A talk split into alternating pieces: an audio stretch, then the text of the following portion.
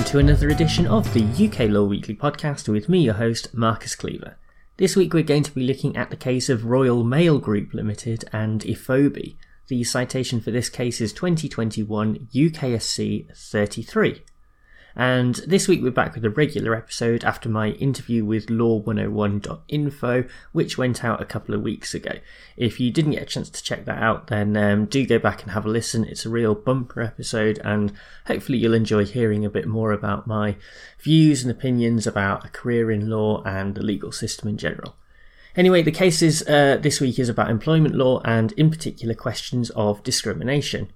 Mr. Efobi worked for Royal Mail as a postman, but he does have qualifications in computing and so had aspirations to move up within the company to some sort of managerial or technical position. As such, he applied for about 30 different internal positions between 2011 and 2015, but was consistently unsuccessful.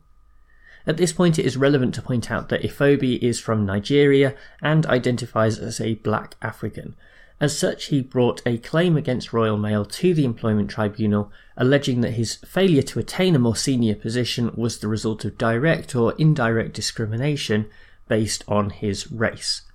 There were also related claims of racial harassment and victimisation. The claims were dismissed by an employment tribunal, but Efobi's appeal to the Employment Appeal Tribunal was successful when it was held that Section 136.2 of the Equality Act 2010 had been misinterpreted. The Court of Appeal then disagreed and reinstated the original decision, so Efobi once again appealed, this time to the Supreme Court, which is where we pick things up. As I just mentioned, this case deals with section 136.2 of the Equality Act 2010, but to properly explain this, I need to offer some context. Originally, the Race Relations Act 1976 established a two stage test for discrimination cases. The first stage placed the burden of proof on the claimant and asked them to provide evidence demonstrating that an unlawful act of discrimination had occurred. If the claimant could do this, then the second stage of the test placed the burden on the employer and required them to provide reasons for their treatment of the claimant and that those reasons were not based on race. Should the employer be unable to do this, then the claim would be successful. This is all relevant because the two stage test subsequently became a part of the Equality Act 2010, but the wording of the first stage was changed so that whereas it previously read, quote, where the complainant proves facts, end quote, Section 136.2 now reads, quote, if there are facts from which the court could decide, end quote. The legal argument presented by Efobi suggested that this change of wording meant that the burden of proof was no longer on the claimant at the first stage, and that the tribunal should instead just consider all of the evidence from a neutral starting point. However, the Supreme Court disagreed with this and held that there had not been a change in the law. After all, tribunals have always been obliged to consider all of the evidence in front of them at the first stage. The change in wording just makes it clear that this includes the evidence presented by both parties and not just the claimant. The wording does not change the fact that the burden of proof is on the claimant at this stage. One of the other issues that came up in these proceedings was around drawing adverse inferences. In particular, during the trial, Royal Mail did not see fit to call upon, as a witness, any of the people who actually dealt with Mr. Efobi as a candidate. Instead, they relied on evidence from a couple of managers who were familiar with and were able to speak to the recruitment process in general. Efobi argued that the court should have drawn two adverse inferences from this fact.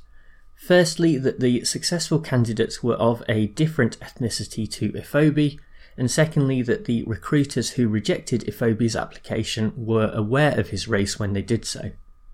In response to this, the Supreme Court did point out that courts and tribunals are free to draw their own inferences from the absence of a witness using their common sense within the context of a case, However, in these proceedings, the tribunal was justified in not drawing the adverse inferences that Efobi thought should apply. Furthermore, even if those inferences had been drawn, the justices pointed out that more evidence would have been needed to conclude that there had been discrimination. As a result, the burden of proof never passed to Royal Mail, and Efobi correctly lost the case. Overall, I think that this is an interesting case for all you linguists out there to think about. The change in wording from complain proves to facts from which the court could decide does seem to suggest that the burden has shifted, or perhaps even that the test has changed now that the complainant is not explicitly mentioned. However, the fact that there did not seem to be any intention from Parliament to change the test when the Equality Act was introduced does go some way to justifying the slight verbal gymnastics from the Supreme Court to retain the two part test in its current form. This is a test that makes it harder for employees to bring a successful claim, despite them being in a typically weaker position of economic power when a case goes to trial. Nevertheless, it is, in my view, an important hurdle that ensures that there is a case to answer. Here, the Royal Mail did not have a substantial case to answer from Efobi, and so the appeal was rightly dismissed by the tribunal. Before I go, I haven't promoted the Facebook group in a little while, so jump on and join us there at facebook.com forward slash groups forward slash UK Law Weekly. People tend to post interesting stories there regularly, and we are a friendly bunch. Just last week, someone asked for reading recommendations for their child who has aspirations to be a lawyer, and loads of people jumped in the comments. Anyway, I'll be back with another episode next week, but for now, bye!